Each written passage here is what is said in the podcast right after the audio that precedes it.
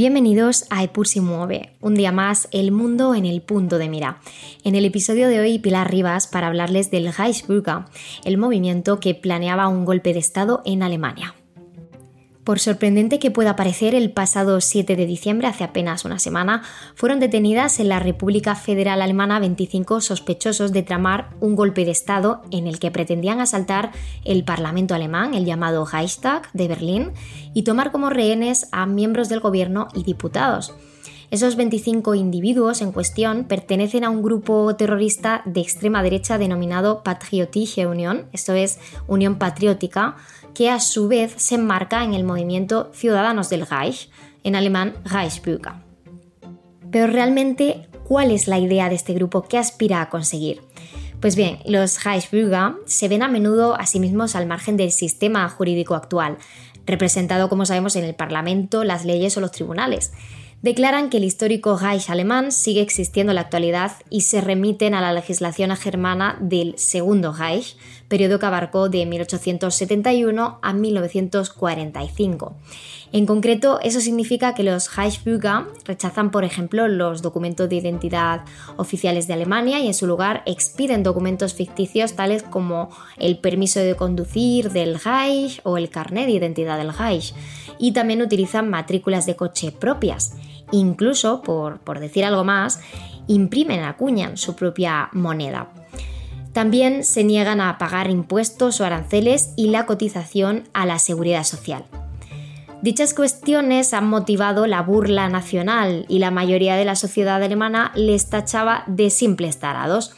Sin embargo, en los últimos años, los servicios de inteligencia del Estado sí que alertaron de que se habían vuelto más radicales y peligrosos e intensificaron su vigilancia.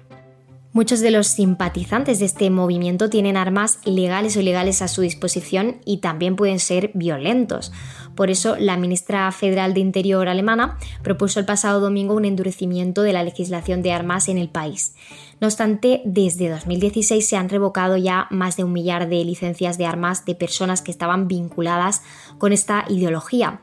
La ministra también revelaba que el número de Reichsbürger ha aumentado durante 2022 hasta alcanzar los 23.000 miembros, unos 2.000 más que en 2021. De ellos, el 10% es considerado violento por los servicios de inteligencia y es por eso que se insistía en que no se trata de simples descerebrados, sino que son sospechosos de terrorismo, que son peligrosos y que, desde luego, los supuestos implicados en, este, en el plan de un golpe de Estado ya están en prisión preventiva. El perfil de esos detenidos que, que comentábamos es diverso. Primero, un aristócrata conocido como el príncipe Heinrich XIII, de 71 años, quien sería uno de los principales responsables del suceso que les estamos relatando aquí en Epur mueve. Heinrich XIII es uno de los descendientes de una antigua casa noble llamada Casa de Reus, que gobernó partes del actual Land o estado de Turingia hasta 1918. También hay ex soldados y una exdiputada del partido ultraderechista Alternativa para Alemania, AfD, Alternative für Deutschland, que trabaja como juez en Berlín. Pese a que perdió su escaño tras la última legislatura, esta juez y exdiputada llamada Birgit Malsack-Winkemann estaba en posesión de un carné que le permitía el acceso al histórico Reichstag y el resto de edificios parlamentarios. Los investigadores del caso sospechan que Malsack Winkemann informó al grupo sobre las medidas de seguridad de estos edificios e incluso que hubiese podido facilitar el acceso de un comando terrorista preparado para su asalto. Varios parlamentarios exigían en Alemania que se compruebe mejor, se comprueben mejor las medidas de seguridad y que el derecho de acceso de empleados y antiguos diputados eh, se pueda mm, volver a revisar, como decía el vicepresidente del Grupo Socialdemócrata. La trama que se estaba ordiendo fue desmontada por unos 3.000 agentes de policía que realizaron más de 130 registros en 11 de los estados federados alemanes, así como en Austria y en Italia. Detuvieron a los integrantes del núcleo duro de la conspiración para acabar con la democracia y el Estado de Derecho alemán.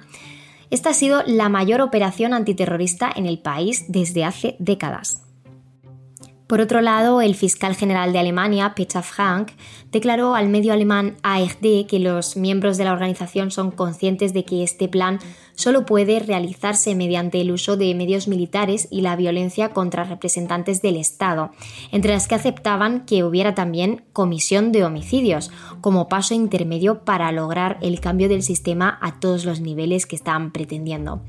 A los acusados les une un profundo rechazo a las instituciones del Estado alemán y al orden liberal democrático, que con el tiempo pues, les ha llevado a tomar la decisión de participar en su eliminación violenta y a comenzar para ello con una serie de preparativos concretos que así lo denominan.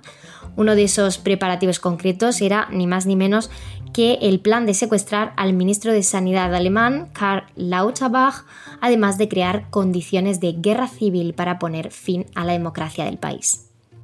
Asimismo, Roland Imhoff, profesor de la Universidad de Mainz, explica que lo que tienen de especial los Reichsbürger es que parte de ellos vive en una especie de sociedad paralela.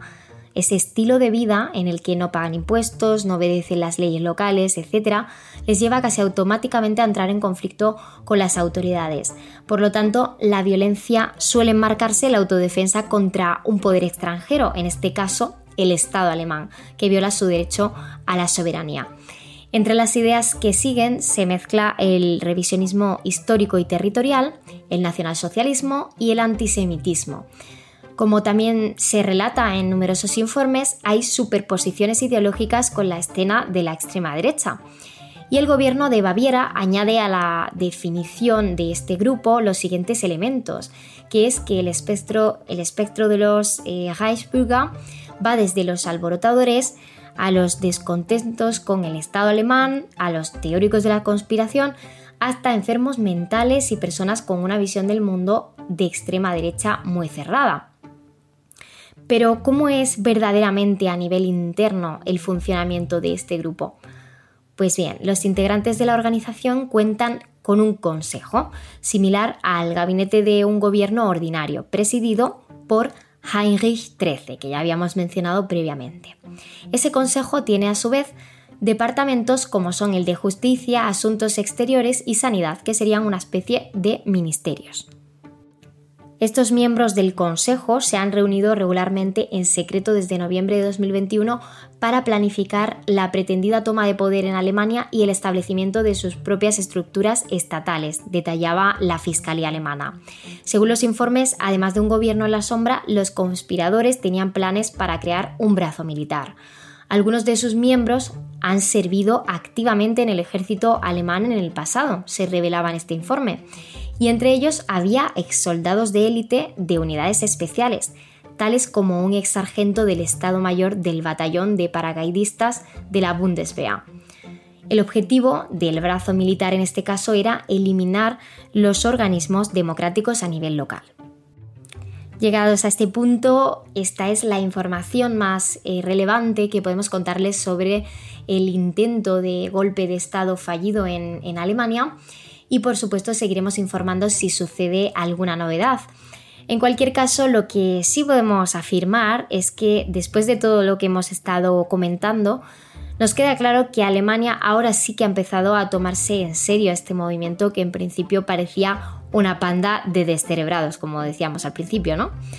La repercusión de estos hechos y su continuación, cómo serán los sucesos futuros, sí que seremos capaces de verlo un poquito más adelante, si esto va a ser o va a llegar a algo más que un simple intento de 25 personas o si por el contrario el grupo va a seguir creciendo y aumentando su número y planean acciones mucho más elaboradas que amenacen la integridad del Estado alemán.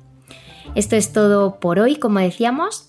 Muchísimas gracias por habernos acompañado una semana más aquí siempre en E Mueve.